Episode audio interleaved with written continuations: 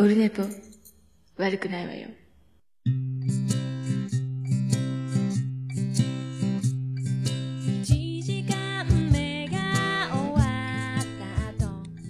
はい、オルネポでございます。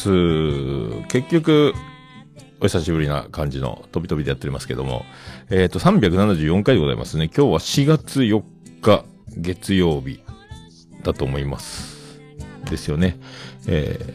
6時、18時44分、夕方、晩ご飯時ぐらいの収録でございますけども、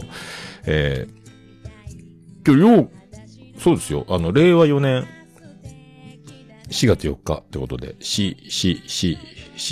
か、ってことは、もう朝香ゆいの日ということで、噂のありがとうございます。まあ、そんな、4月4日ですけどもね、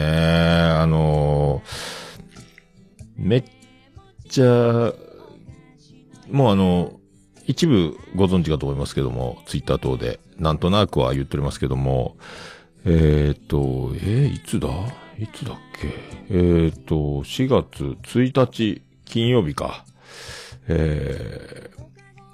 そっから、土曜日か、4月2日土曜日から、今度の金曜日4月8日、金曜日まで、何事もなければ、はい、私、自宅待機でございまーす。ありがとうございまーす。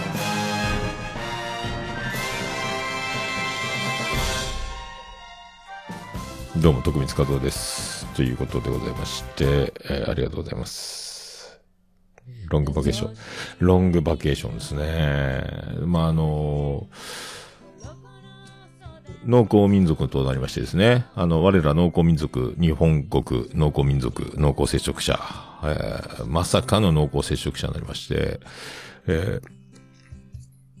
何事も僕に異変がなければ、金曜日まで7連休が急にやってきたというね。これだから前回、今回はね、これをもう喋ろうと思ってたんですけど、サッチャ城のね、古希のお祝いで一泊するっていうやつね、あれがぶっ飛んだという、話だったんですけど、26日に、もう前からね、もうなかなか取れないとこだったんで、そこのいい部屋を、取ってあってお祝いをする準備が整って、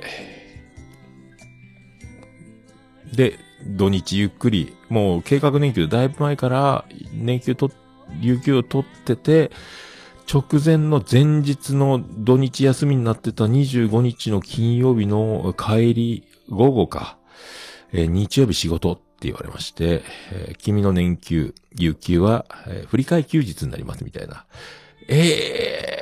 みたいな感じになって、全く休めなかったみたいな。だから、朝4時半ぐらいに起きて、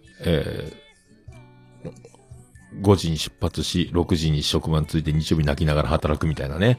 だから、お酒も10時ぐらいまでしか飲めないし、みたいな、いじけてたんですけど、まさかこっから7連休というね。ことになりました。これエイプリルフールかというふうに思いましたけど、まあね、本当、そんなこんな、暇しております。めちゃめちゃ暇なんですよね、これね。これが週末、もうバタバタしましたけど、まあ、ね、だったら、よかったんですけど、いろいろ収録もね、できるかなと思ったんですけど、おつみさんにはね、博多弁おじさん撮ろうや、みたいな。ことは言っとるんで、まあそれを収録するしかないなみたいな。あとちょっとまたクレーンの試験の勉強、国家資格第2弾チャレンジがあるんで、まあ勉強も始めようかなみたいなのもあるし、時間が余っておりまして、まあそんな、あともうこうなったら昼寝ぽも2年ぶりぐらいに毎日明日から火水木金ぐらいやったろうかとか、暇に任せて、とかも思ったりね、ノー編集なんで。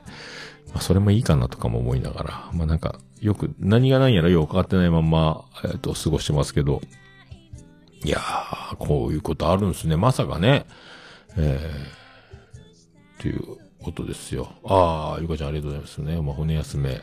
まあね、僕は今んとこね、で、まあ、これね、誰がやったかって、長男ブライアンがやりやがりまして、だからあいつね、日本で一番面白いポリスマンになるということで、警察学校入学する4月1日に入学して、で、すぐ夜、迎えに来てくださいみたいなね、ことになりまして。だからなんか、抗原検査っていうやつ、PCR よりも正確じゃないけど、で、ポリ数学校はそれもより正確な、その辺の抗原検査のやつはもう訳が違うよみたいな、ほぼほぼ正確なやつみたいなやつでやったらしくて、もう、陽性が出たと。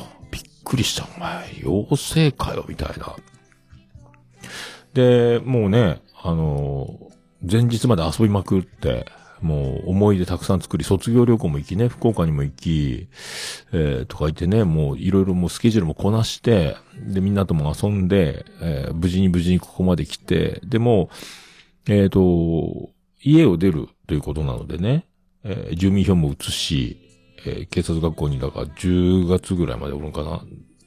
すごい長い間、半年以上か、の訓練が待ってて、みたいな。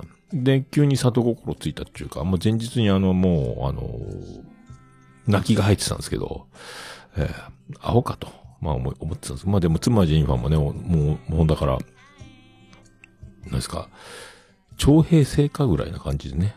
まあ、母親ってそんなもんなんかもしれないですけど、僕はもうだから、お前の人生やろ、お前が好きにせ、生きたくないならいかんでもいいし、俺は知ったことじゃないと。お前が決めろっていうね。嫌なら、そんなね、嫌なら嫌でもいいし、行くなら行くでもいいし、もうお前が決めろと。お前の人生だ。俺には関係ない。お前が決めるこっちゃ、こっちがやや言うこっちゃない。みたいなことは言ったんですけど。だから、やめるのも自由、やるのも自由だから、もう、もう、わけながらんこと言うなと。シンプルに考えろ、この野郎と。まあ、言うときましたけど。まあ、そんなさなか。で、だから、妻ジェニファーが車で送り迎えしたんですよね。その学校に、その入寮するときか。まあ、頑張るわ、みたいになって、結局、出発して、で、泣きながらお別れしたかなんか知らないですけども、その数時間後に、迎えに来てください、みたいな。お前は神の子か、みたいなね。ウルトラ C かっていう。まあ、だから、あと、友達関係がどうなってるかわかりませんけど、誰がどうなってそうなったのか。なんでお前急にやねんみたいなことになって。で、おいおい、俺ら大丈夫か俺が大丈夫かみたいな、もうそれは大騒ぎになりますよね。初めての、どうすりゃいいのみたいな。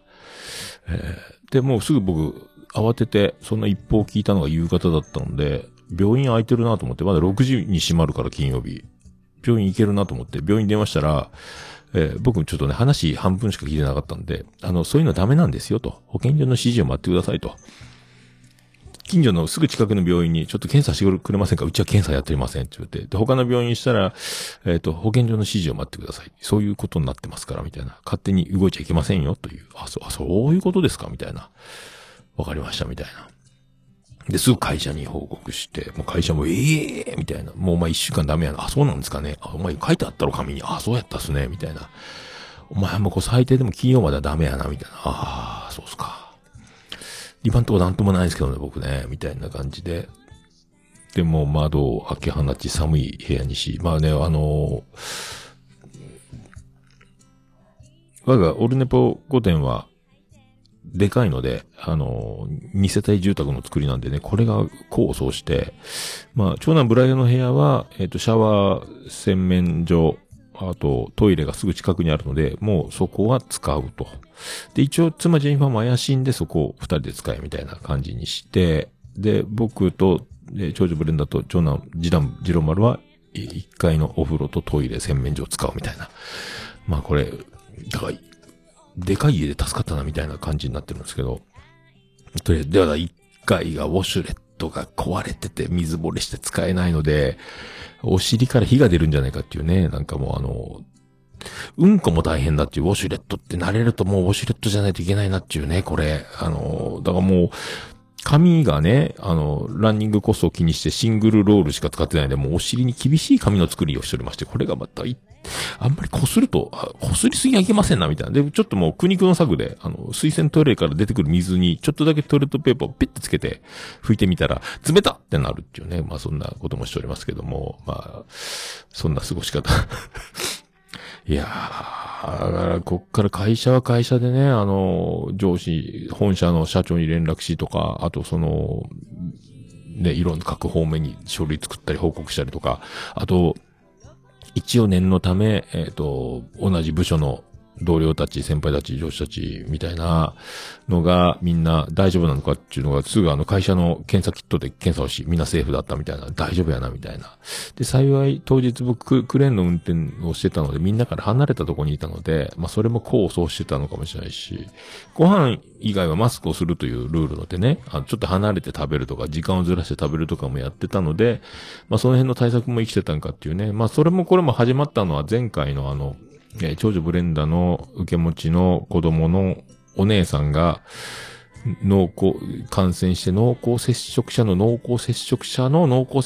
る疑惑みたいな、僕は3日ぐらい休んだ時から始まったんですけど、まあ全部僕きっかけみたいな。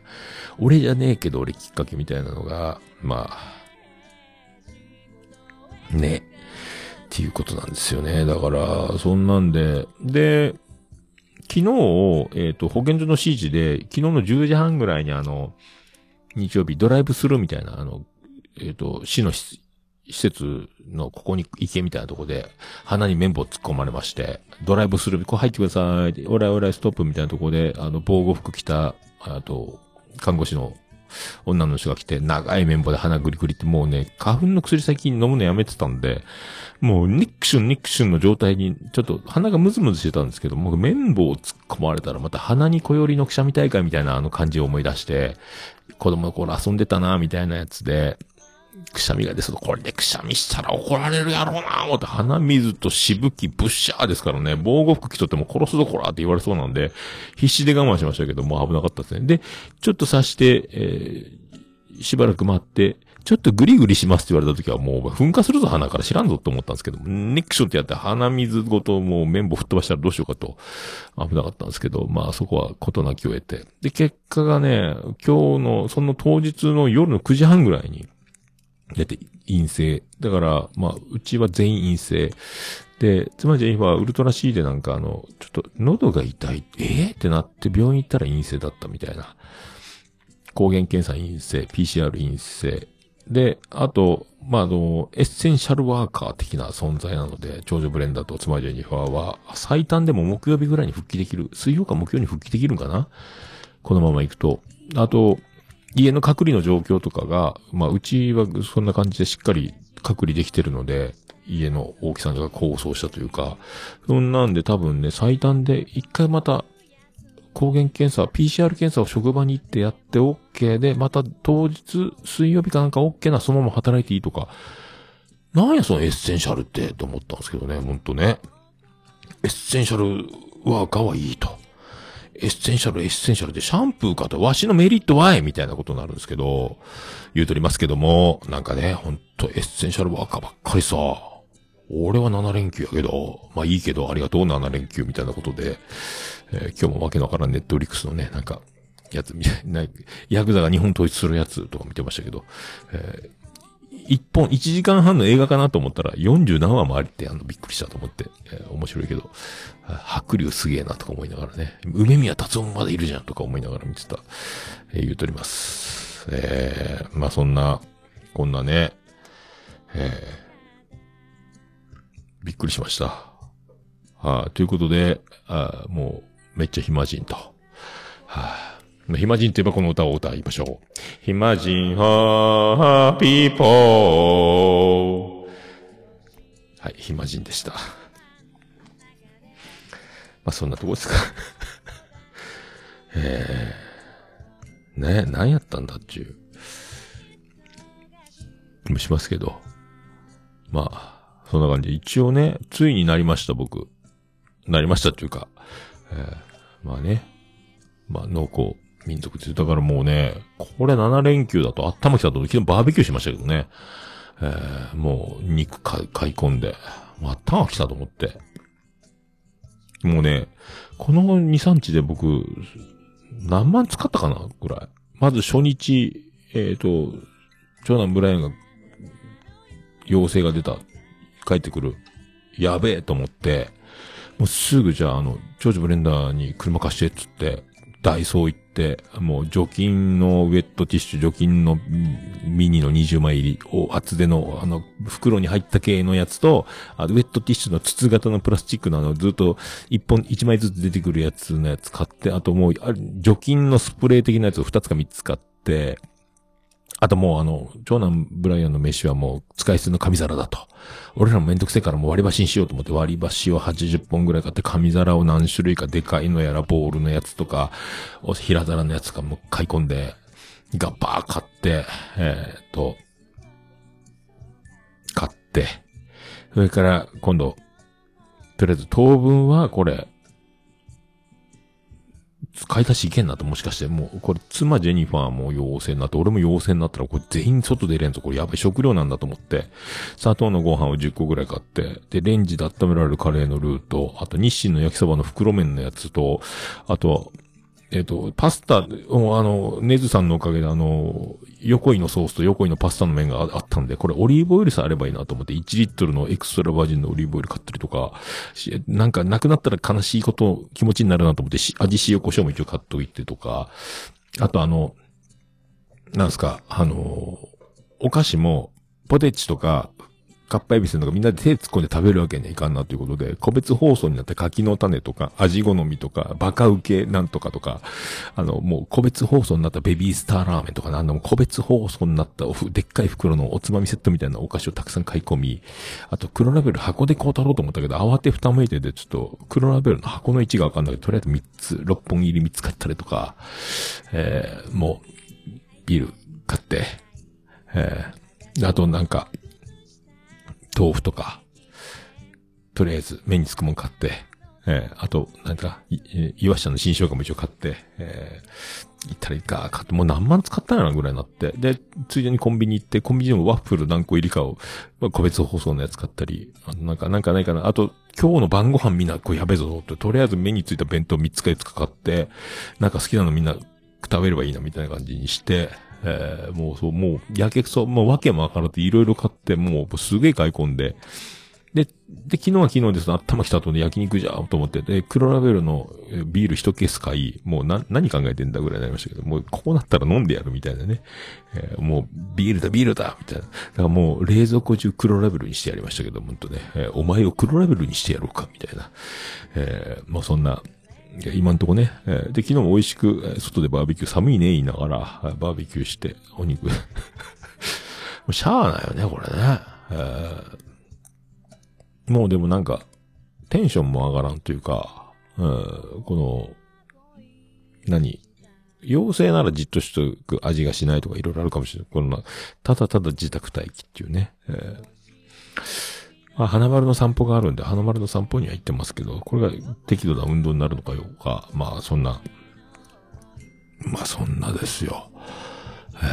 そんなんで、激動の金、土、日が終わり、今日月曜日と、あと火、水、木、金って僕、暇人、みたいな感じですけど、まあ、そんな感じですか。まあ、そんな、激動の。だからね、ほんと、もう3回目のワクチン打ってたのが僕は良かったのかもしれないですけどね。もうさあ、これから飲みに行くぞと思ってた矢先ですよ、これ。びっくりしますよ、ほんとね。びっくりしました。まあ、そんなとこですか。まあ、そんなとこですよ。まあ、そんなとこで、もう、行きましょう。言ってますけど。桃焼きの桃屋プレゼンツ。桃屋のさんのオールディーザネポン。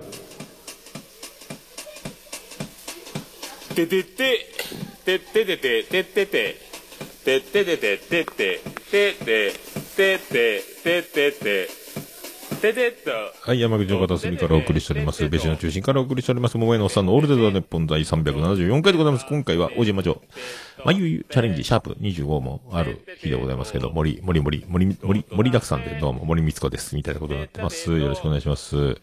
はい、そんな、農耕民族がお送りする、桃屋のおっさんのオールデザネッポン、短く略すと、オールネポーンはい、ということでございましてね。はい、ベリダイね。なんかやってたね。ミッドナイトモーニングショーみたいなのやってましたね。わけわからないこと。トレベリングダイスのポッドキャスト、トーク、バルバッカーが久しぶりに会いたと思ったら、なんかわけわからんことやってましたけど。まあ、ああいう人ですからね、ベリダイはね。まあ、そういうこと。まあ、そんな感じでございますけども。だからね、なんか、まあ、楽しいけど、なんかテンションもね、もう上司に報告も終わりまして、まあ、そんな感じで、まあ、なんとも、いかんともしがたい。そんな感じでございます。さあ、374回よろしくお願いいたしまーす。今日は徳増、熊、グリーンの3人で美味しいケーキのお店があるということで、ここ山口県は湯田温泉に来ております。どうも、徳増です。いやー、グリーンさん、湯田温泉といえば、600年の歴史を誇るアルカリ性単純泉ですよ。ケーキ食べに来たのよ。どんだけ温泉入りたいんだよ。あ、着きました。ここです。パティスリーフルールイートインスペースもあるということで、早速お邪魔してみたいと思います。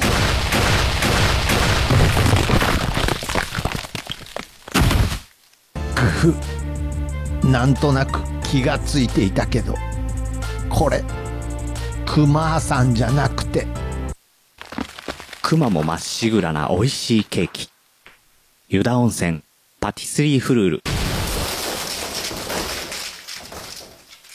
チンチンジングルベル、チンチンジングルベル、メリークリスマス、メリークリスマス。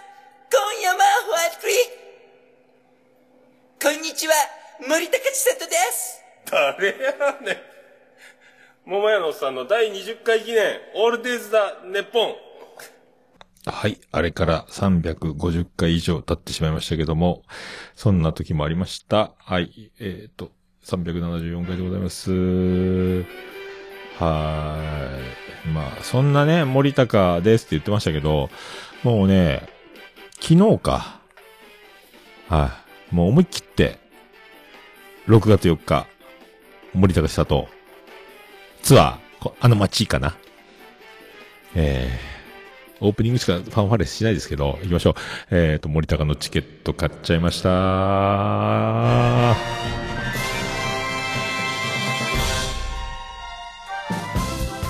どうも、徳光加藤です。いや、またね、再び愛子以来の、周南市文化会館にまた行ったろうと、思っております。6月4日ね、これ土曜日だからね、ちょっとね、7連休して、もう、土曜日休ませてくれって言えるのかというね、ここなんですけど、まあ、一応もう取ったれと思って、もうチケット取っちゃいました。まあそういうね、森高に会えると。でね、意外にまだね、発売始まってまだ2日ぐらい、2日目だったかな。まだ何列やったっけ ?13 か14か15か、前の方だったんですよ。森高のこれ。14列なまだ飛沫かぶれるぐらいなとこですよね、森高。だから多分森高ちっちゃいしね、顔ね。14列からでもちょっと双眼鏡いるかなぐらいな感じかもしれないですけども、アイコもちっちゃいからね。あの時も2階席の、上の3階席やったかな。もう、えらいとこに、これファンクラブ入らんダメだなと思ったんですけど、森高ね、最近だから、インスタとか、ね、森高のインスタ、フォローしてるんですけど、ドラム叩いてる姿とか、こうリハーサル風景とか、そのご当地のなんかツアー行った場所でなんか食べてたりとか、食べてたり、誰がラジバンダリやねんみたいな。いいなって思ってて、まあね、でもね、やっぱ死ぬまでに会っときたいアーティストですよね、森高。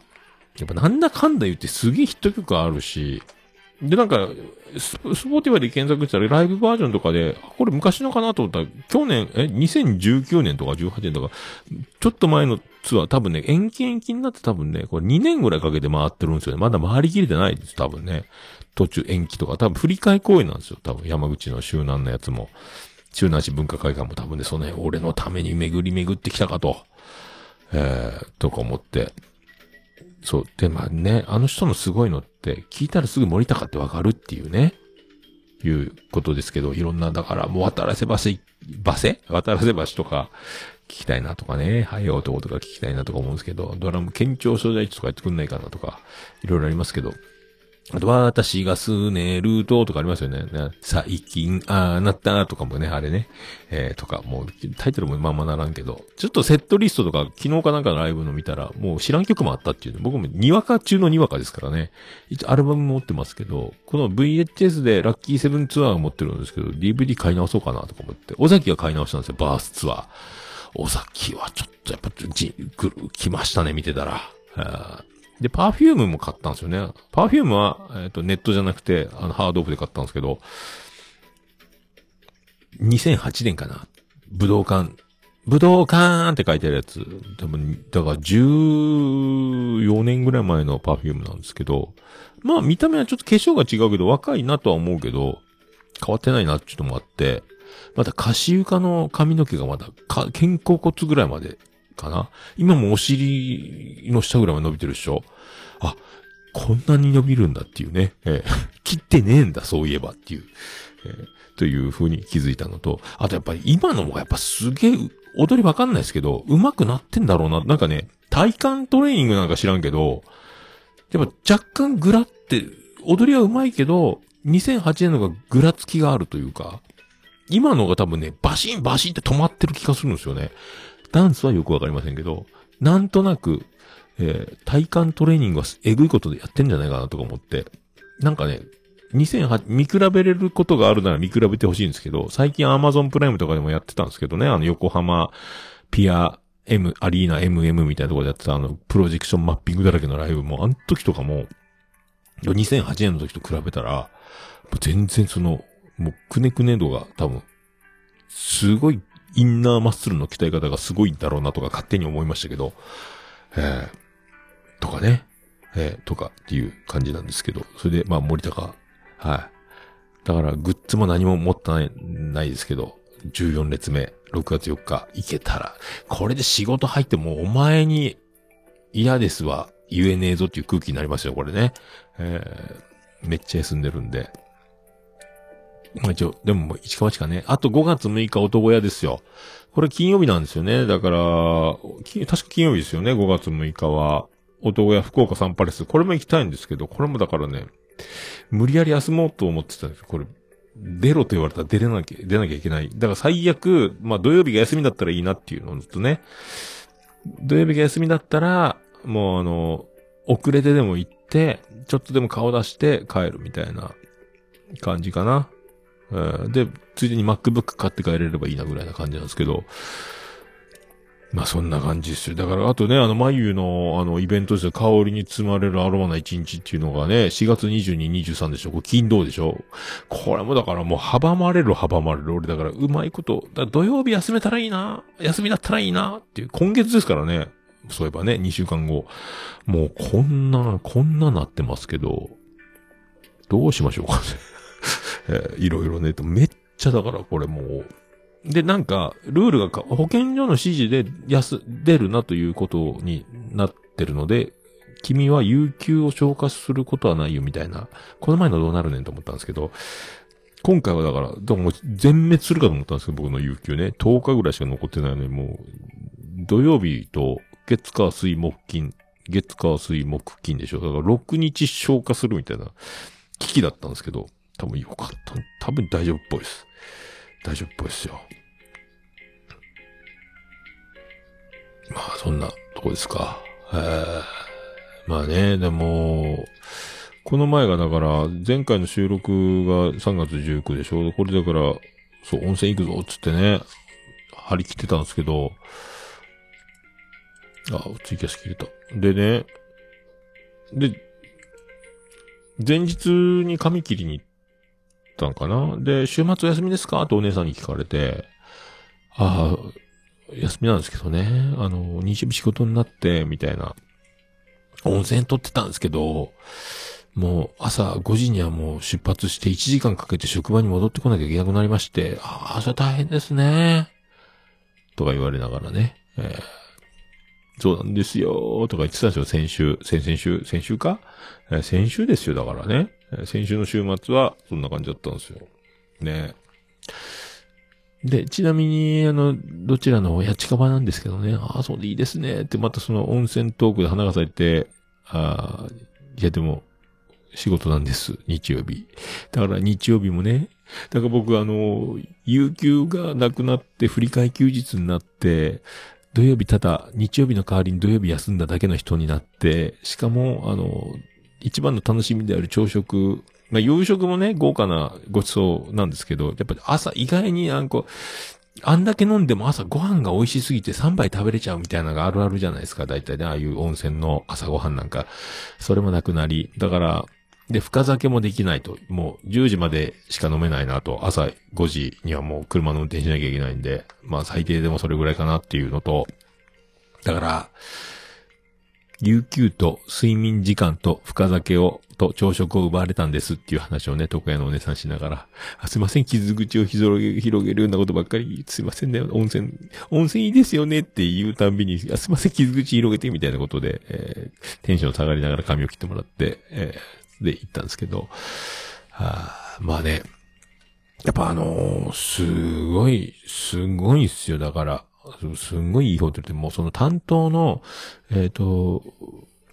我がジェニファー王国担当のお姉さんが、まあ、食事が終わるまではその担当のお姉さんが部屋の案内かなんか全部してくれる。めっちゃ美人で、今度タレントになるんですかぐらいの人が、で、可愛い、なんかね、ピンクの可愛い着物を着てるのが制服みたいなね、ホテルなんですけど、何かお困りはございませんでしたかとか、食事前とか聞く。いや、もう全くでございます、みたいなね。で、多分ね、で、最初、なんか、ロビーみたいな、ラウンジじゃないですけど、なんか、そう、せせらぎがあるようなところで、お抹茶とウイロを食べながら、お部屋の準備が整うまでお待ちください、みたいな。お、すごい。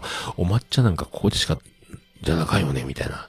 結構なお手前ではできないですけども。なんかやっぱウイローの甘いの食べた後に、そのちょっと苦味のあるお抹茶をいただくみたいなのが、なんか、らしいんですけど、あ、そうなんすか、言って。で、整いました、つって、部屋に案内されて。だからもうね、やっぱいいっすよ。で、僕の、やっぱスリッパがでかいだろうと。だからちょっとでかい用のスリッパ変えときますねとか言われたりね。あと飲み物全部いいよとか。なんか冷蔵庫の中に、なんかもう振るつもりが仕込んであったりとか、おーとかね。あとはお部屋の露天風呂もかっこいいし、だからもうなんかいいね、これで朝4時半起きかよとか思いましたけど。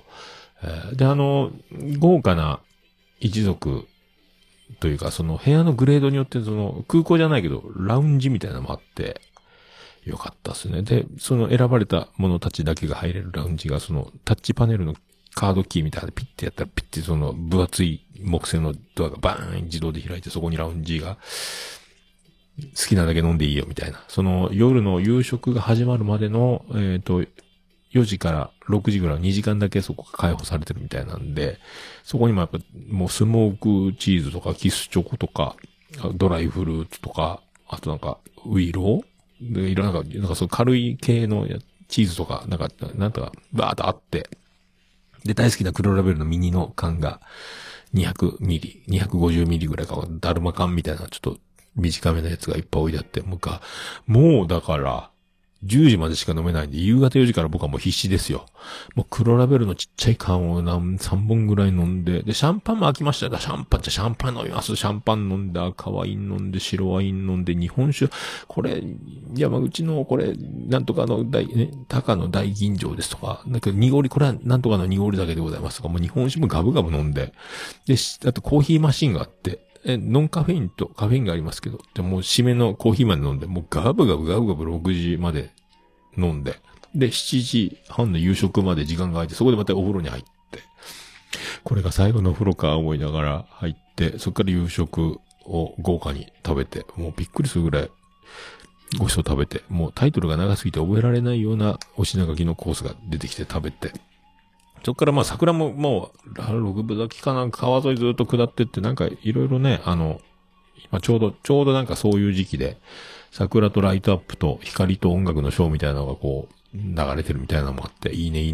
でももう飲めなくなるのか思いながら、で、また部屋に戻って、で、黒ラベルが冷蔵庫にあったんで、ガー飲んで、もう寝るっつって寝て、で、4時半に起きて、ちょっとだけ温泉入ろうと思って、部屋に、ついてるんで、お風呂が。もう体操座りでずっと温泉に使って。5時に出発して、で、車もちゃんとね、出してもらってて、はい、鍵返してもらって、フロントに。で、セブンイレブンで、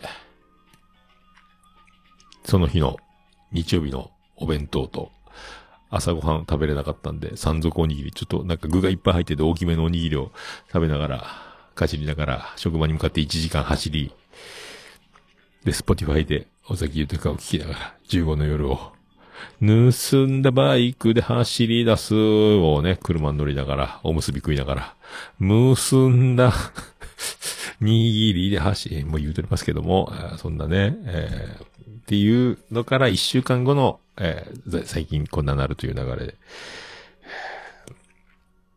まあだからあの時、俺を出勤させたってのは、こういう伏線だったのかみたいな。で、上司も上司で、そういう古希のお祝いで、一泊するっていうのは言ってたのに、多分忘れてたのか、とぼけてたのか、そんなこんなで仕事になったから出ろよな。お前には出れないっていう権利はねえぞ、みたいな感じで言われて、いや、僕って思ったけど、1時間ぐらいかかるんやけどな、とか思ったけど、これ分かってないのかなって、結局、月曜日、悪かったな、みたいな、日曜日はね、もちろん上司は休みなんで、いや、休日出勤悪かったなって聞かれることもなく、なんかあるきっかけで、いや、1時間かけてね、間に合ってやりましたよ、とかって言おうかなと思ったけど、全く触れることなく、だから気づいてねえな、みたいな。これ忘れてんのかなとか思う。まあいいか。まあこれはこれでまあ一日余ったことやし、またこれはこれでいつか借りを返す時が来るやろうと。貸しだぜって思ってたんですけど、まあこんなことになるとはね。もうそんなこんなで休みを潰され、予定が覆る生活をしながら、嫌が応でも仕事に出れないっていうこのね、7連休になるっていうこの、なんともね、まあ前、ナルト姫のとこで、ねずまとかさんの占いで、僕の生き様が一番面白いって言って、災いは起こるけど、なんだかんだ乗り越えちゃう、なんか面白い、こんな面白い星の感じの人っていないよねって言われてたんですけど、まさにまたそんなことになってるんじゃなかろうかとか勝手に思っておったり、ね、取り返すね、思って。まあでも今日もね、大変みたいなんで、一人お腹が痛いっつって、途中で帰ったって言ってたんで上司から電話がかかってきたんですけど、もう大変人が足りないのに今日もね、未だにまだ多分、今7時半でしょ？夜19時半ですけど、もうちょっとまだ残業やってるはずなんですよ。今日もね、そう、積み込みの船が2つぐらいあって、今日からずっと忙しいんですけど、いやもうね、上司もね、事務所で、デスクワークといかず、僕の代わりに多分船の中がなんか現場に行ってなきゃいけなくなってる人手不足なんでね。多分大変な、それにさらに一人、お腹痛いって多分ね、僕の長期離脱が決定し、僕の予想するに、長期離脱が決定し、今週の過激なスケジュールを見て、心が折れてお腹痛くなったのかもしれない。無理、もう帰る子一日これ休んどかんと、俺は死んでしまう、今週土曜日まであるのにとか思ったのかも。で、お腹がギルってなったのかも。とか、帰ったのこんな時にっていう、マジっすかみたいなね、ことも職場で起こってるみたいなんで、僕はだから手が出せないですから、なんかね、でもお前が悪くないんやから、お前は気にするなよ。しょうがないんだからって上司は言ってますけど、言うてもね、言うてもですね、人手不足っていう、このね、しわ寄せ、会社が手を打てど、誰も入ってこないのがずっと続いてるうちにね、結局こんなことになるじゃないですか、みたいな、また本社と、うちの部署と上司の、またこの摩擦が生まれるんじゃないかとか、いろいろどうなるのとかね、思っておりますけども。まあ、しゃあないですよね、これはね。しゃあないですよ。まあ、そんな感じで、またね、今日も終わったら、おかげで、キレイトの、編集も、バリバリ、もう予約投稿も終わりましたしね。4月分全部ね、明日、明後日、木曜日か。とかね、ありますので、まあ、そんな感じですか。まあ、だからね、この前も、昨日か一昨日あれ見たね、ファブル、岡田くんの。あれ面白いね。ファブル面白かったわ。ファブルは面白かった。テルマエロマエなんとかっていうのもネットフリックスでアニメが始まったり、テルマエロマエのやつ。あれも見ようかなとか思ってますけど。まあね、あとはまあちょっと勉強しようかなぐらいですかね。そんな感じですよ。はい、まあ、なんすか、そんな感じで、そんな歌行きましょうか。はい、行きましょう。あ、そう、なんかね、たまに、さあ、そんな歌行きましょう。これ止めないかね、BGM も。これすぐ始まるやつです。さあ行きましょう。そんな曲、ビアンコネロで、ソノ。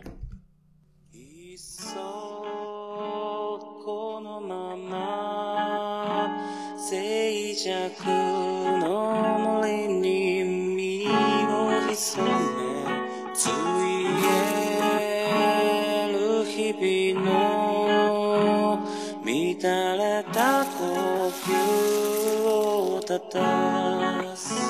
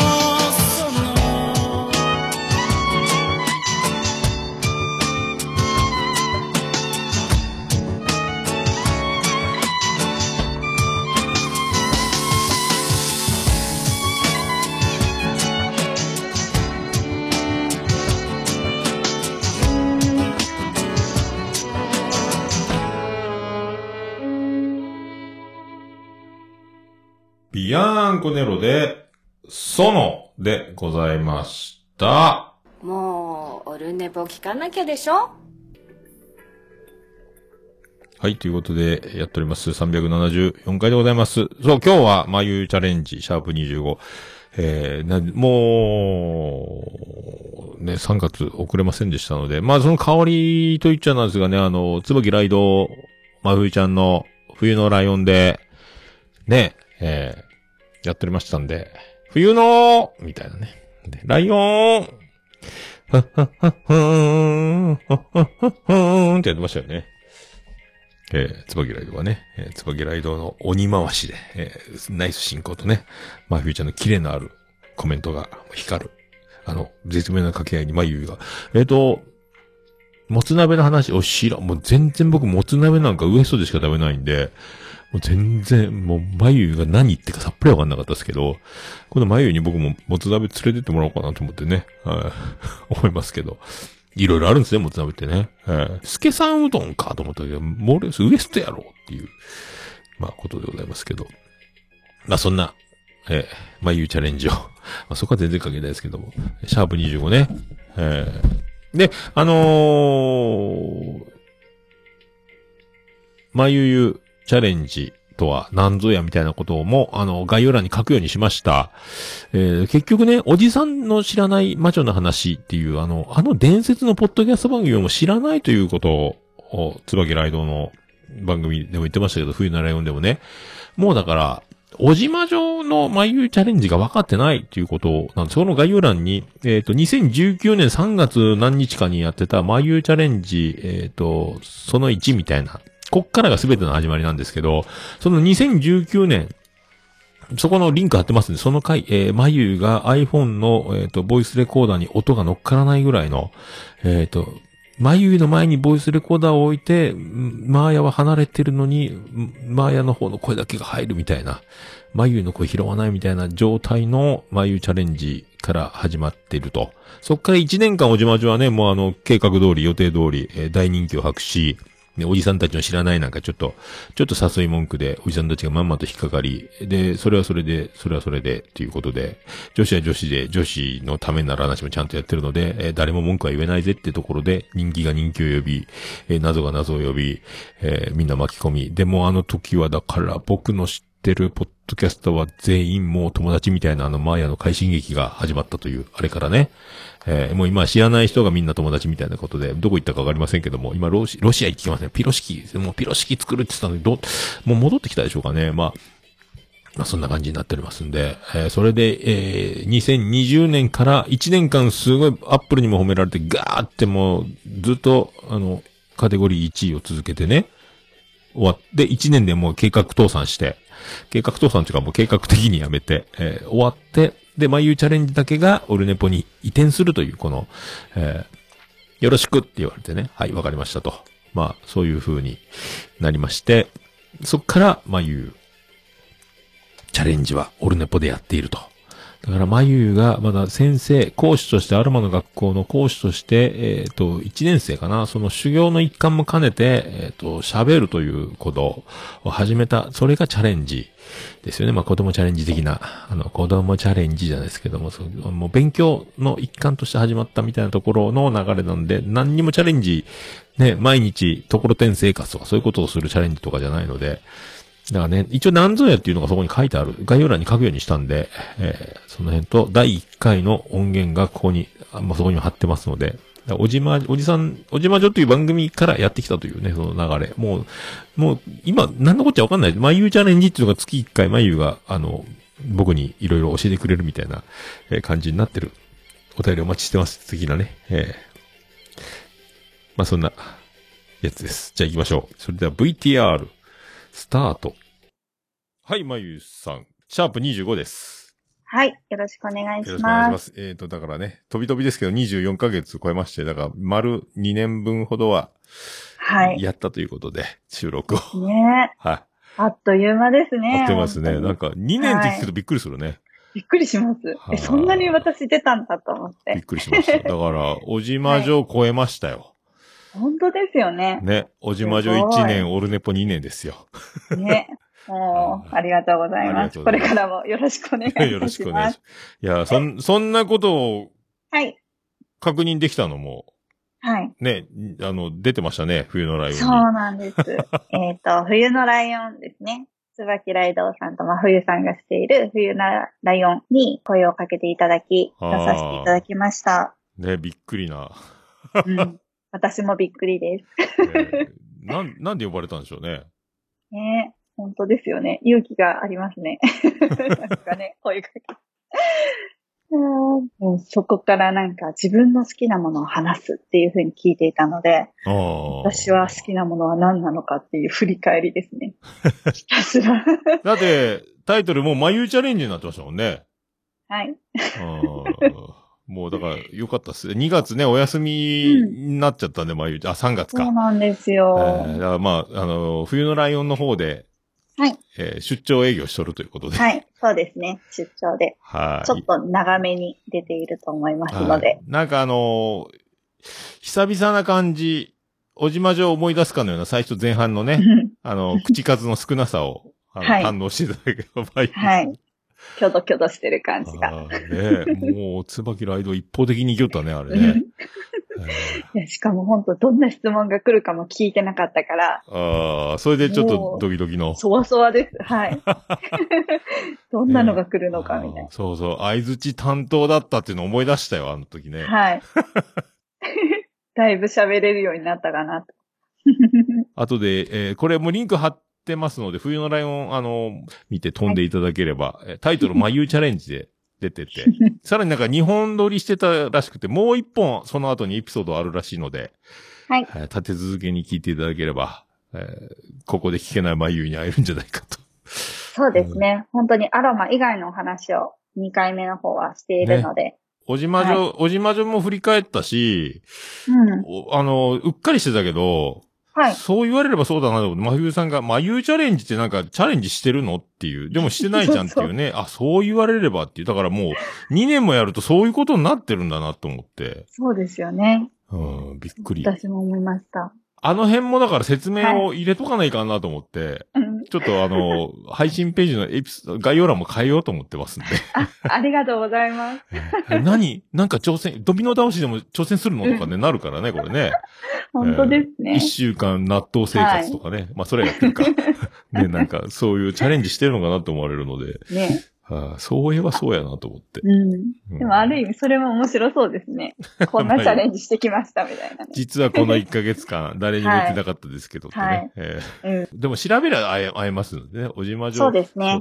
ハッシュタグおじまじょで出るし、一応これ、オルネポの概要欄にも貼ってるんで、はい、これが元で、今の眉があるということを知っていただければ。はい。で、最初の眉チャレンジ第1回を聞いてみてもらったら、うん、別人という、ね。成長がね、見てもらえるかな。なんか、マーヤが爆笑してるっていう記憶が残ってますけどね。無言の中ですね。大丈夫かよみたいなノリやったね。はい、そんなやつが聞けますので、よろしくお願いします。はい。はい、じゃあ行きましょうか。ちょっと長くなりましたね。はい、はい。じゃあ始まります。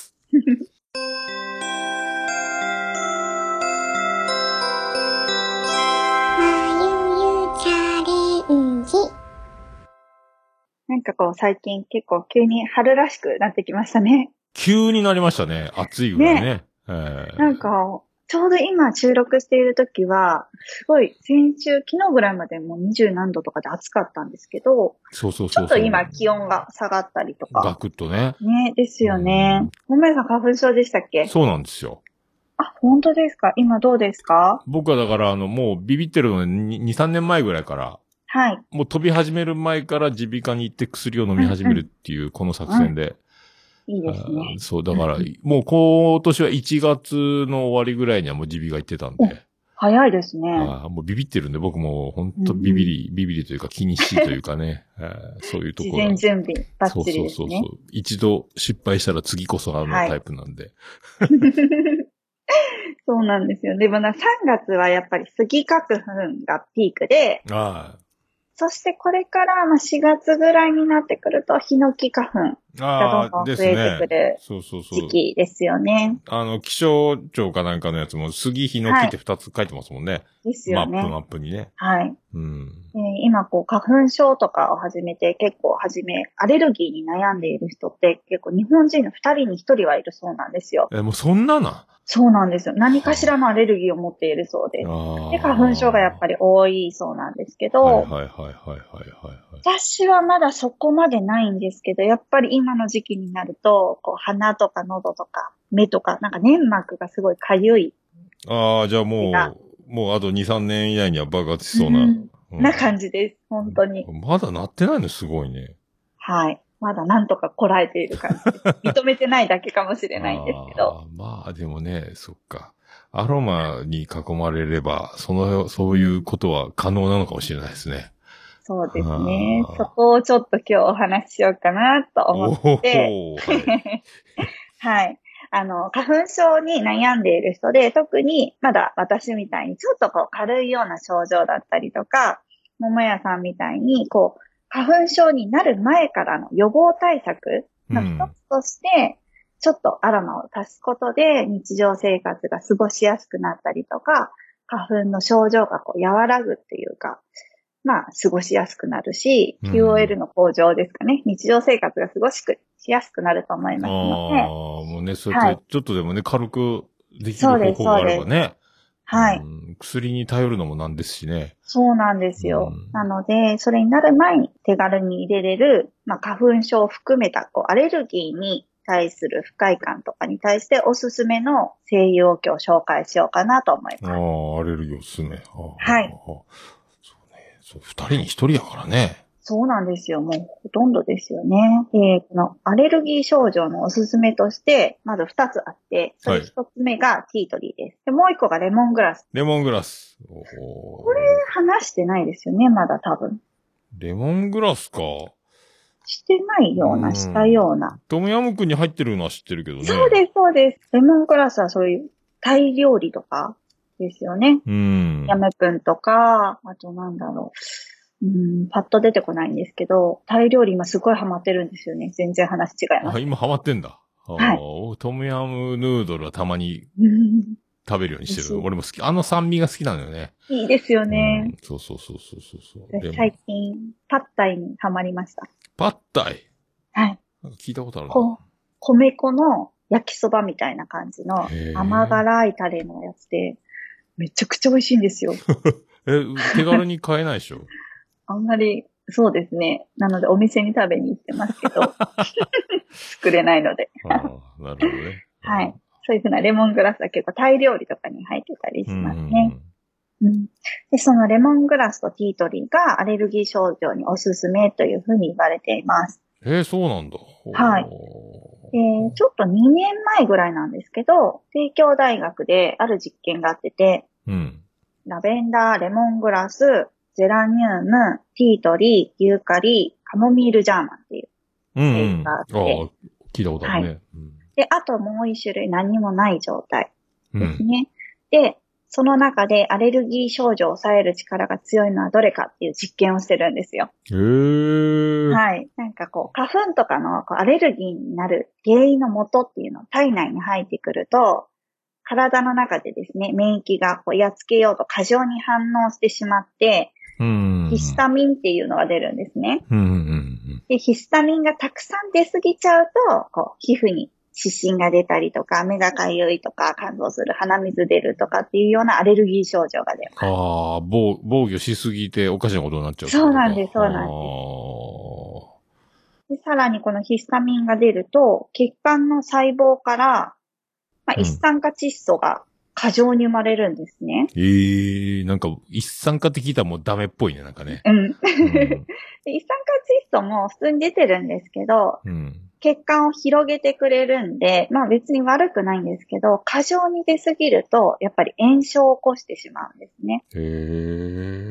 だから、あんまり詳しくはないんですけど、例えば喘息の人とかも、こう、呼気を調べてみて、一酸化窒素の濃度を見たりするそうです。アレルギーの濃度、その一酸化窒素の濃度が高かったりすると、喘息のアレルギーが出てるね、みたいな感じで調べたりするそうです。喘息のアレルギーとかあるんだ。喘息ってアレルギーなん。アレルギーなん、喘息って。はい。肺の病気かと思ってた。まあそうなんですけど。息できないみたいなやつよね。まあそうですね。なんかそんな感じ。一酸化窒素も濃度がたくさん出すぎちゃうと、アレルギーが起こりやすい。そうか。息できなくなるってことはそういうことか。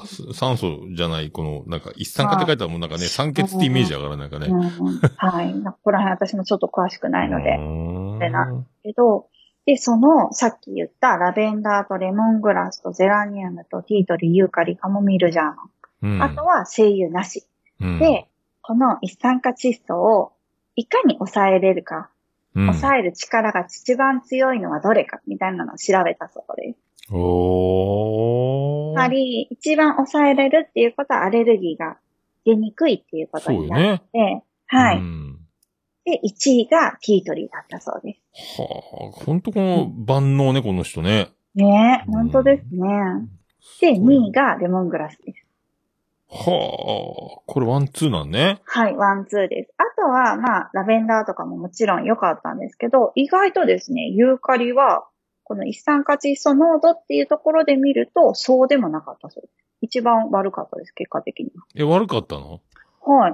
まあ、抑えれるけど、そんなにそこまでないっていう。まあ、コアラが食べるぐらいだから、コアラってなんか鼻水されてそうだもんね、なんかね、あの子もね。長い鼻。可愛いですけどね。うん、なんか鼻垂れててもなんか絵になる顔してるもんね。うん。可愛い。花粉症なんやね、コアラって。そう。なんで、もちろんユーカリには、一酸化窒素じゃなくて炎症を抑えたりとかっていう効果はあるんですけど、この一酸化窒素の抑制作用だけで見ると、意外とこのティートリーとレモングラスがいいそうです。なので、花粉にそう悩んでいる方は、このティートリーとかレモングラスですね、を香ってみる。芳香浴。それこそディフューザーに入れてみるとか、で、おすすめです。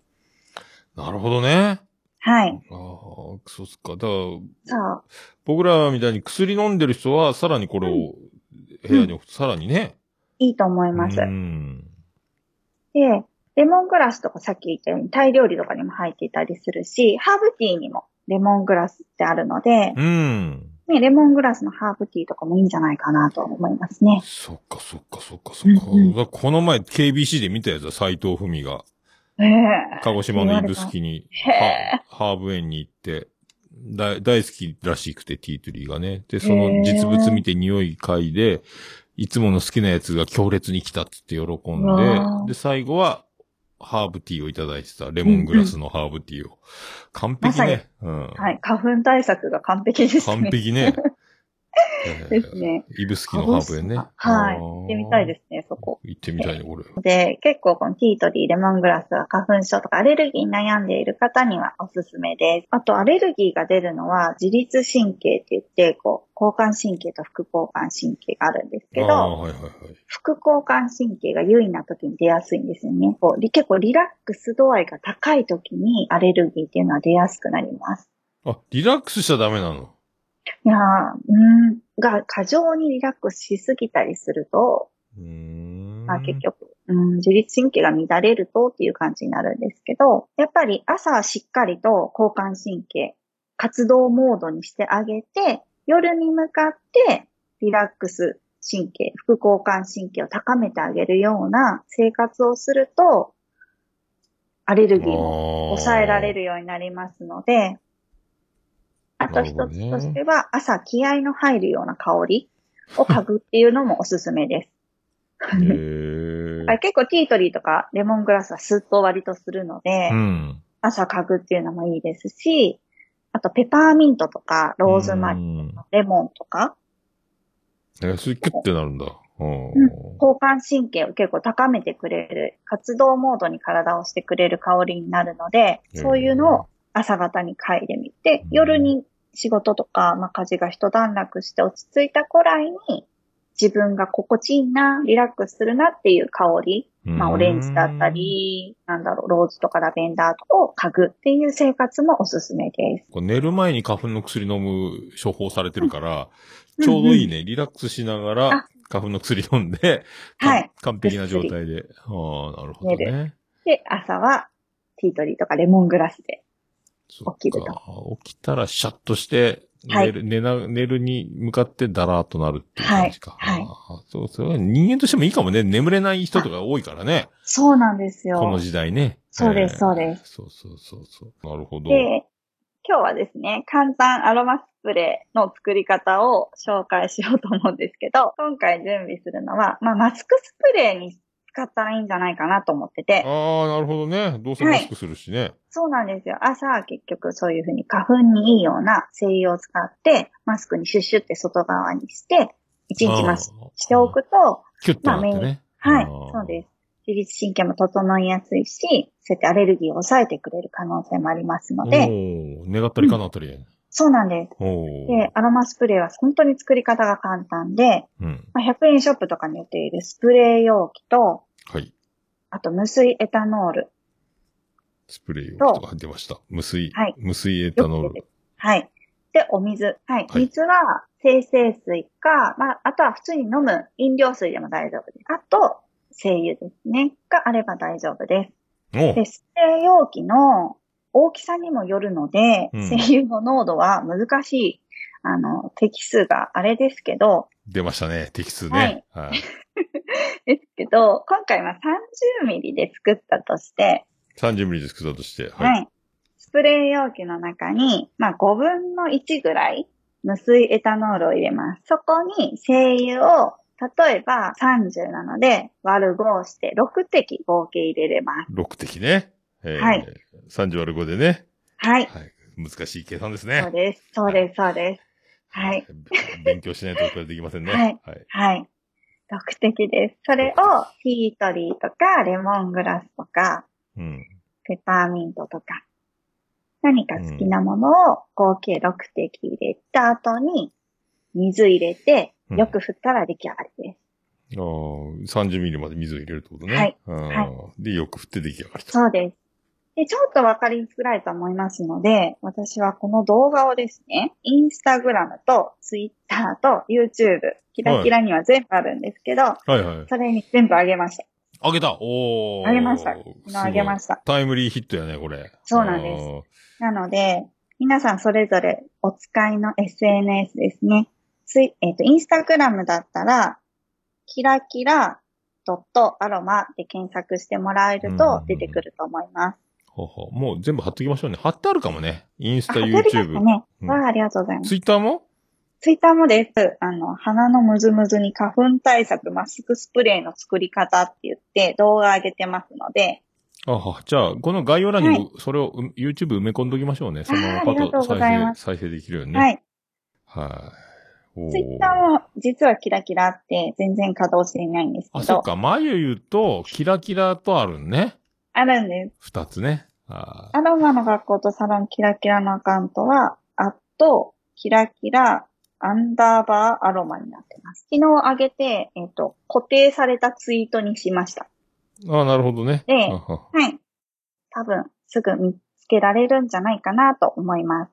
で、動画の中では、精油をですね、私、ラベンダーと、ティートリーと、あと何したかな、ペパーミントにしてるんですけど、そこは皆さん、表持ちの精油でも全然大丈夫です。ね、はい。ただ、アレルギーって言ったら結構ティートリー、レモングラスがおすすめです。そうね、マスクスプレーね。マスクスプレーいるよね。うん、なんかそう、うっかりしとったけど、最近使ってないよね。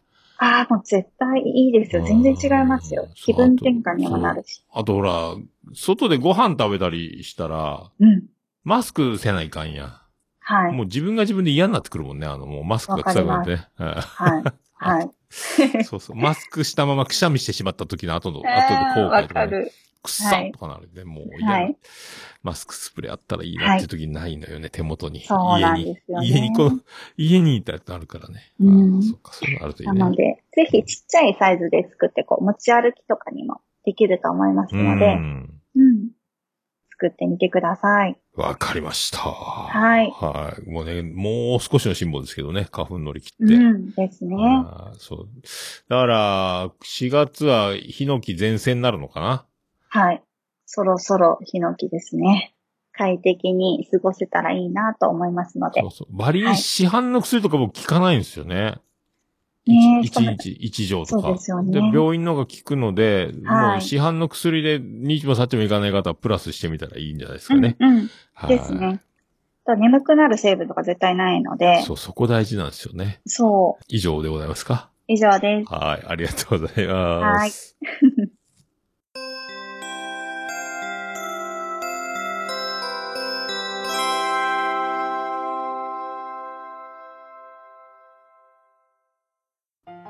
大切なお知らせがまゆるさんからございます。はい。はい。2022年4月の22日の金曜日と23日の土曜日ですね、3日間にわたってアロマの学校とサロンキラキラ主催のアロマのイベントを行います。今回やっぱり感染症とかも怖いですので、2日間に分けて密にならないようにですね、アロマ体験ができるマッサージだったりとか、グッズ作りですね、キャンドル作ったり、香水作ったり、あとディフューザー作ったり、石鹸作ったり。おつぼみライドをやってきますね、はい、これね。はい。そう、去年は1日でしたもんね。そうなんです。1日だったんですけど、はい、意外と密ね、結構たくさんの方来てくれて、ぎゅうぎゅうになってたので。そう、ぎゅうぎゅうやったっすよね。ところ狭しやったっすよね。そうなんですよ。予想外だよ。ちょっとね、嬉しい予想外だったんですけど、今回はもう2日間に分けるので、ちょっとカフェのような感じの場所を借りて、のんびりお茶をしながらアロマを楽しめたらいいんじゃないかなと思ってます。ほほほほ。やっぱり今コロナとかもってね、ずっと我慢していたりとか、なかなか気分転換ができないっていう方もいらっしゃると思いますので、香りを使った気分転換をこの2日間でぜひ楽しんでもらえたらなと思ってます。事前予約でね。はい。はい。これはページ、貼っときますので、はい、そこのページの一番下まで行くと予約のフォームまでたどり着けるリンクが貼ってあるので、はい、内容はそこに書いてありますんでね、はい、書いてます。タイトルは去年と一緒ね、香りに包まれるアロマな一日。アロマな一日第2回になって、ね、で会場が博多から中洲方面に変わるということでね。はいはい。いろいろもうコースによっちゃ食事付きのやつもあると。はい、そうなんですね。22日だと、オープニングセミナーがあって、私が、腸活の話ですね。特に。オープニングセミナーね。はい。麹ですね。麹のお話をしたりとかもしますので、ランチに麹を使ったグラノーラとか甘酒がついてます。すごいね。講師が、眉と栄養士の先生もつくと。そうなんです。すごいね。はい、ゴージャスゴージャスになってる、これね。うんはい。ここでオンラインも受けられますので。オンラインも見れるね。はい、大丈夫です。一度ね、おじさんの知らない魔女の話の眉チャレンジの第1回を聞いてから、この、2年、3年経った眉のこの、はい、この講師の、そうですね。素晴らしさをね。はい。はい、で、22日と23日は、22日は1時半からかな。スキマコーヒーさんも来てくれるようになってますので。あ、バンディーナー2年連続出場。はい。来てくれます。いろいろね、また販売も物販もいっぱいしてくれるんですかね。はい、今回それこそバンダナさんのお手製のショートブレッドも販売するそうですよ。そんなことまでやってんの？うん。手広いね。何でもできますね。はあ。はい。どこへ向かってるんだバンディーナ。すごいね。もうどんどんすごくなってるんで。うん、はい、はい。バンディーナにも会えるということで、ぜひ4月22。はい。はい。23と金土よろしくお願いします、はい、よろしくお願いします。はい、ありがとうございます。ありがとうございま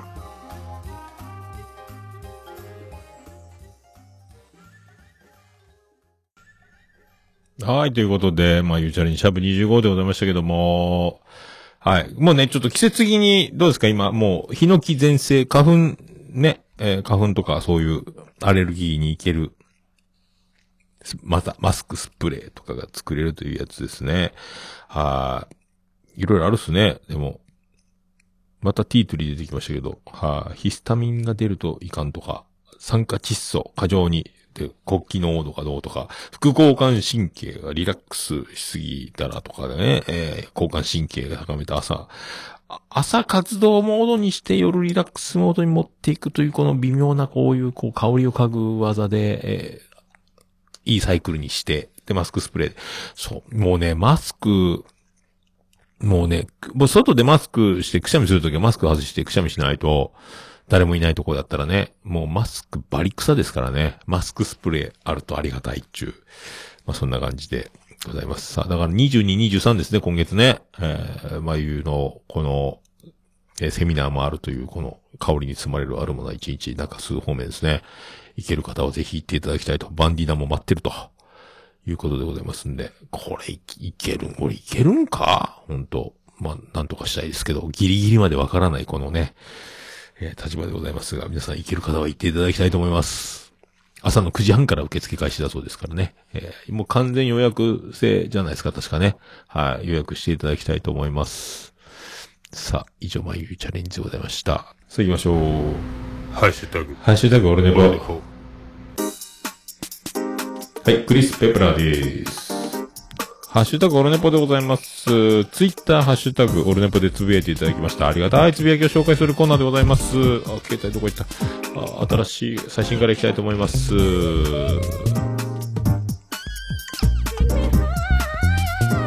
あ、妻ジェニファーから LINE でご飯よと。さあ行きましょう。あ、ハッシュタグオルネポ消えたやん。もう消えたやん。最新からいきたいと思います。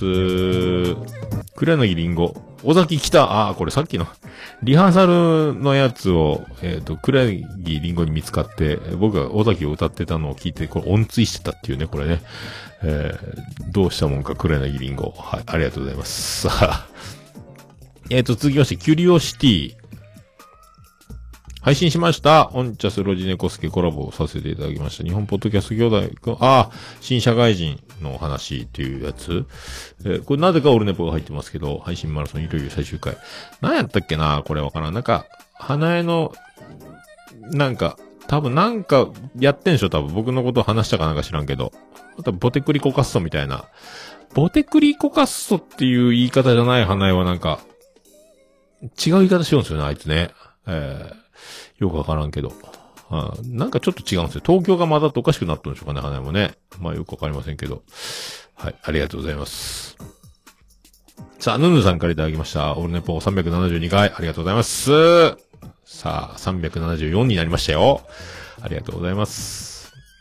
さあ、続きまして、ケンチさんいただきました。373回拝聴。おっさんさん、小さな男の子たちの喜ぶ気持ちがわかるのか。すごいね、うんち歌。聞き始めの頃はなんだこの歌と思ったけど、ということで。まあね。ちゃん。まあ気持ちがわかるのかっていうか、僕は変わってないだけなんで、ずっと小学校の頃からやってることが変わらないっていう、これですけどね。ここが真理ですけど、ありがとうございます。まあ、すごくもなんと、この前ね、カラオケで、うんことしっこが止まらないっていうのをフルコーラス大体覚えてましたもんね。小学校6年生の時に転校生、団地にが当たったんで、最後の6年生の2学期から転校しなきゃいけないっていう、このね、170センチの大きな小学生が、半ズボンを履いて、隣の小学校から隣の小学校へやってくるという、そんな引っ越しでしたけど、まあ、そこで僕の、前の小学校でもヒットした往年のヒット曲、僕のスマッシュヒット、うんことしっこが止まらないを披露したら一躍、広まりまして、よく歌ってましたね。校門で歌ってましたけど、正門で歌いながらね、うんことしっこが止まらないって言ってましたけどね。思い出しますな。まあ、そんな感じでございますよ。ありがとうございます。さあ、ステディからいただきました。373回聞いた。真冬ちゃんは見えないラジオチルドレンだからな。皇太子は、誰がうまいこと言うやとわらわらということで、まあね、皇太の皇と、ロイヤルファミリーの皇太とね、高原源さんの皇太と、まあそんな感じで、皇太子ですよ。おばさんはね、ありがとうございます。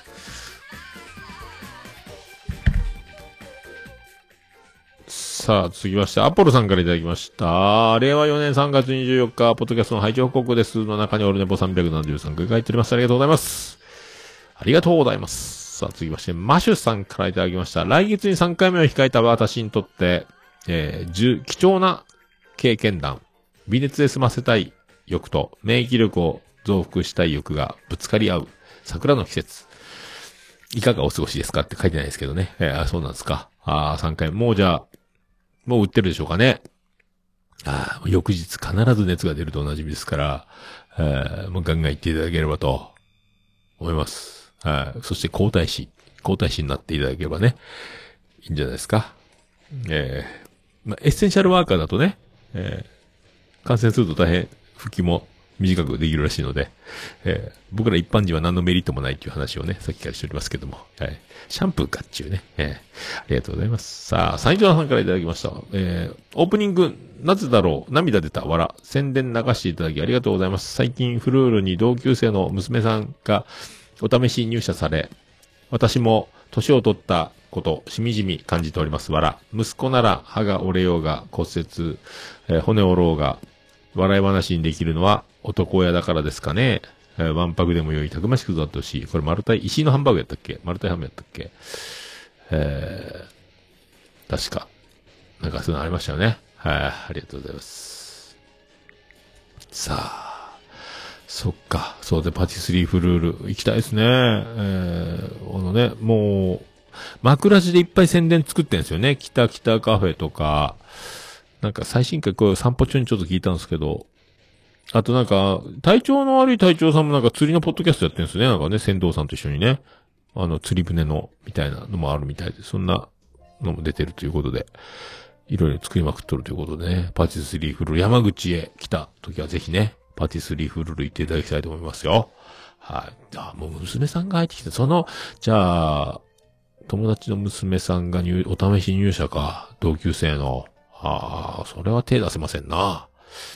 あのおじちゃん、他の女の子たちにすごいヘラヘラしてたよって同級生タレコミがね、あるかもしれませんけどね。はい、ありがとうございます。さあ、なおちゃんからいただきました。グリーンさんからオルネポ聞いたという連絡が、おっさんのまぶたちの A ちゃんの声から始まるとは。そこにはうちの日常がありました。にしても今回いいジングル自社で笑う。ということで、前歯折れるエピソードってそんなにありますか？嘘、痛そう。ということで、痛そうって言う。みんな折れるんじゃないですか？熊もね、いい年こいて折ってましたんで。40過ぎて歯を折る人もいれば、小学校、中学校、高校で歯を折るという、そういうこともありますので。僕はね、飛行機乗ってて奥歯の根っこがパキって言いましたけどね。まあ、もう死ぬほど痛かったですけどね。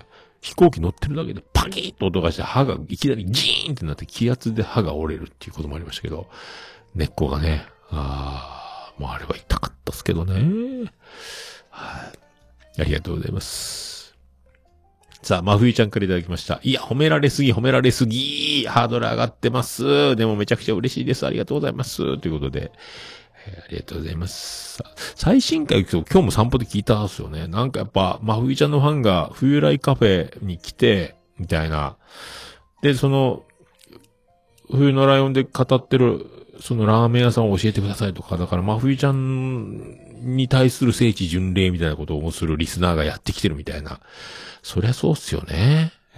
真冬ちゃんのぶっ飛んだ何十人大部屋、一期研修みたいな話もすごかったですけどね。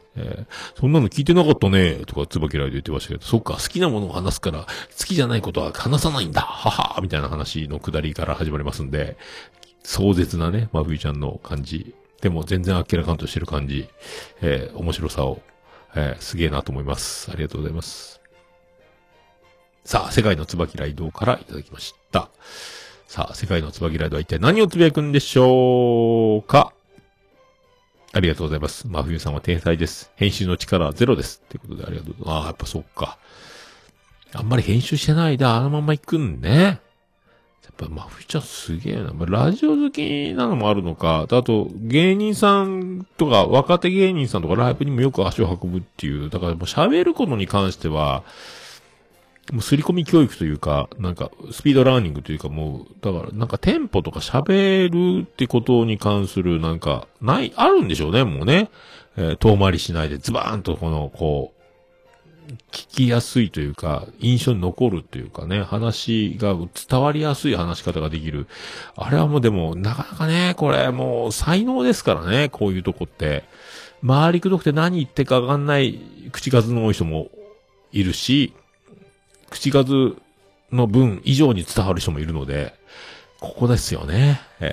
いろんな人がいますので、よろしくお願いしますね。ありがとうございます。だから本当ね、伝わるか伝わらないかってこれが難しいんですよね、これね。あと年齢もいるので、若くて上手に喋ってると鼻についたりとか、年を取ってた方が同じことを言う若者でも、年寄りから聞いた方が説得力あるとかもあるので、こればっかりはね。あと若い時尖って見える顔立ちも、年を取って丸くなって見えるとか、だから全然、だから岡村さんでもだいぶ違うし、若い時とかね。ダウンタウンとかもそうですし、年を取ったらなんとなくね、とっつきやすい顔立ちになっていくみたいな、出川哲朗とかもそうですけど、芸能人で言えばね、顔の尖り方も変わってくるし、年齢と若さとそのバランス、あと喋る、いろいろあるんですけどね。まあ、そのやっぱだから何をするかじゃなくて誰がするかみたいなところでいろいろものがやっぱ人出てくるんじゃないかということでございますよ。はい。っていう、だから真冬さんはすごいという話をしております。はい。ありがとうございます。さあ、グリーンさんからいただきました。オルネポで我が家の、前衛ミュージシャン、A ちゃんがオープニングアクトで登場。ひどい。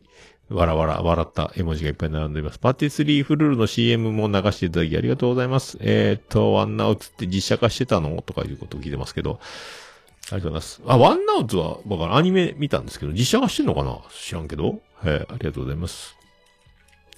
オープニングアクトね。すごいよね。うん。それ、なんでそんな歌ってやってんの？あ、おっさんかとかって、なおちゃんが言ってるっていうね。そのまんま日常が切り取られてましたけど。おやすみうんちもありましたけどね。便秘できませんよっていう話ですよ。はい、ありがとうございます。さあ、次は、チンライドのおやすさんからいただきました。つばきライドですね、これ。ワンナーツ面白いね。これは漫画でしか読んでないけど、リカオンズだったっけっていうことは、もう正解。さすが、つばきライド、ワンナウツか。はぁ、漫画で、まあ、こういうね、原作読んでる派ね。実写とかアニメ見ずにね。とか、いますよね。この前、月9のミステリーという中あれやったっけあれ。ああ、この話出てんだってジョジョブレンダーが言ってましたよね。漫画では読んでたけど、とか、あ、ここの話出てんだとか、あ、そうなんや、みたいな。リカオンズですよ。ライオンズに似た感じのね、ということでございます。ありがとうございます。さあ、続きまして、大場さんからいただきました。どうも、皇太子です。わら。ということでね、大場さん、皇太を手にした男。誰よりもちょっと強めの皇太を手にした男。皇太子。はい。ですよね。はい。そういうことですよ。皇太子。おばさんはね、だから市長、次期市長、そして皇太子。もうすべてを手に入れております。ありがとうございます。はい。以上でございます。さあ、ハッシュタグオルネポでは皆様からのつぶやきを心よりお待ちしております。皆さんお気軽にカタカナでハッシュタグオルネポでつぶやいていただきましたら、私大変嬉しいございます。私、何やったっけ？大変喜びちょもらまマンモスレピーでございまーす。以上、ハッシュタグ、オルネポでした。お、る、ね、ぽ。いや、もう何ですか。私じゃダメ？私じゃダメ？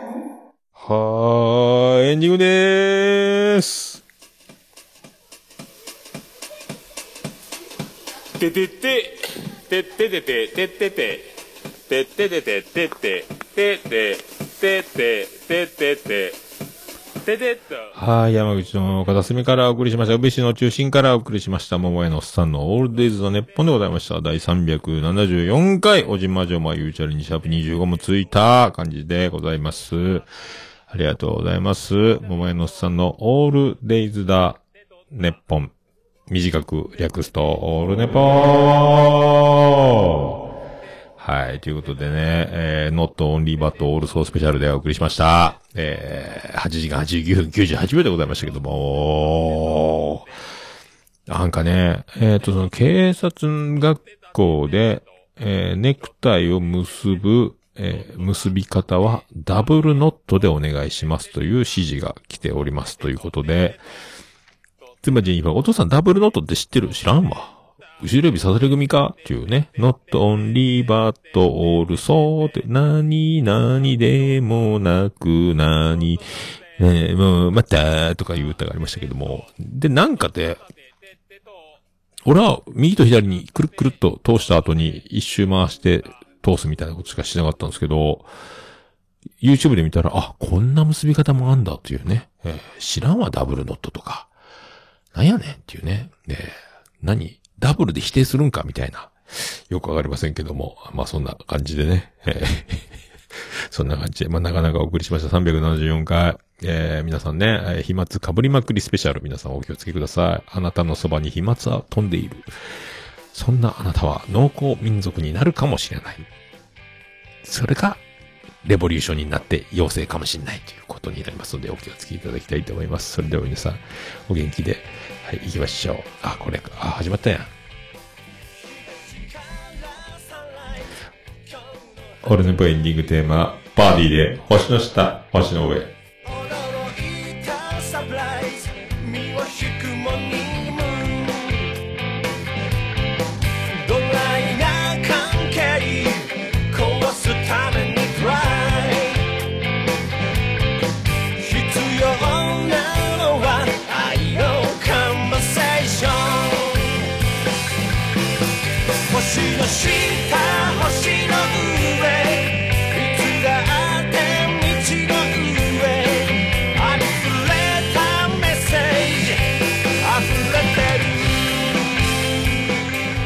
星の下、星の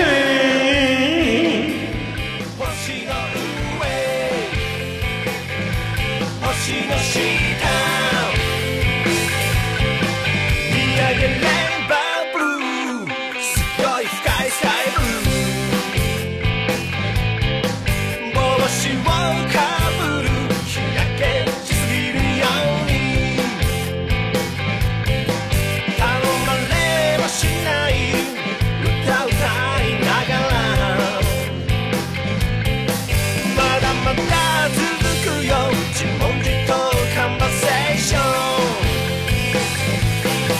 星の下、星の上、いつだって道の上。あふれたメッセージ、あふれて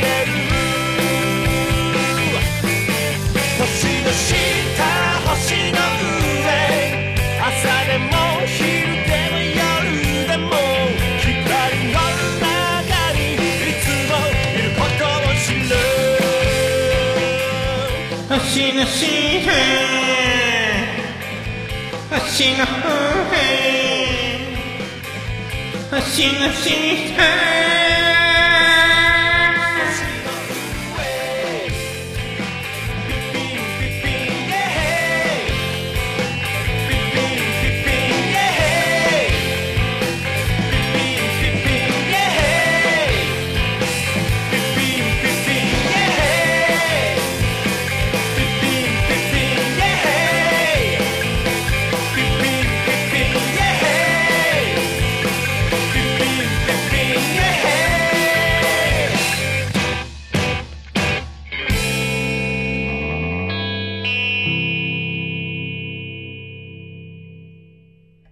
それでは皆さんまた夢でお会いしましょう。あれだ。